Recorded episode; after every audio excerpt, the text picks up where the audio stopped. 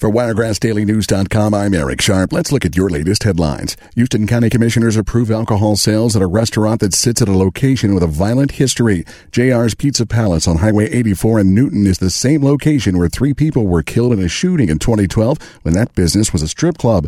The commission approved a beer and wine license after they turned down a request to serve hard liquor.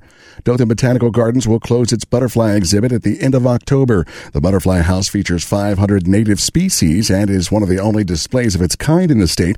Dothan Botanical Gardens is open daily with the Wings of Wonder exhibit flying away for the season October 31st.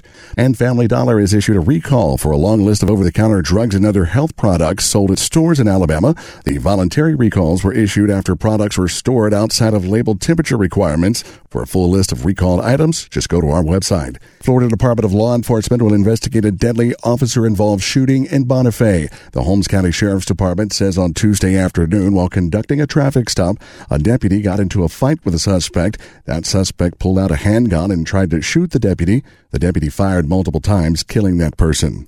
A former state rep is sentenced for voter fraud. David Cole, who represented District 10, pleaded guilty in August of voting at an unauthorized polling place last November.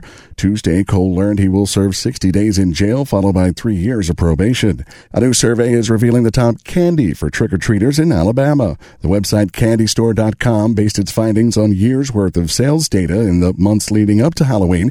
It determined Skittles was number one in Alabama, followed by Starburst and Hershey's Mini Bars. And that's the latest look at your headlines from WiregrassDailyNews.com. I'm Eric Sharp. For continuous news, it's News Talk 103.9.